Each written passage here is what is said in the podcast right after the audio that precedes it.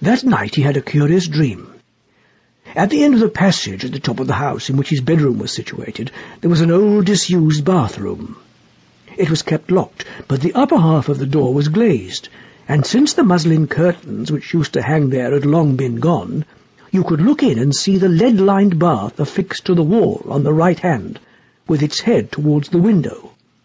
On the night of which I am speaking, Stephen Elliott found himself, as he thought, looking through the glazed door. The moon was shining through the window, and he was gazing at a figure which lay in the bath. His description of what he saw reminds me of what I once beheld myself in the famous vaults of St. Michan's Church in Dublin, which possess the horrid property of preserving corpses from decay for centuries.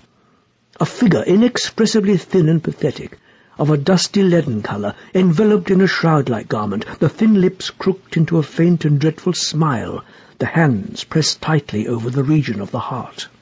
As he looked upon it, a distant, almost inaudible moan seemed to issue from its lips, and the arms began to stir. The terror of the sight forced Stephen backwards, and he awoke to the fact that he was indeed standing on the cold boarded floor of the passage in the full light of the moon.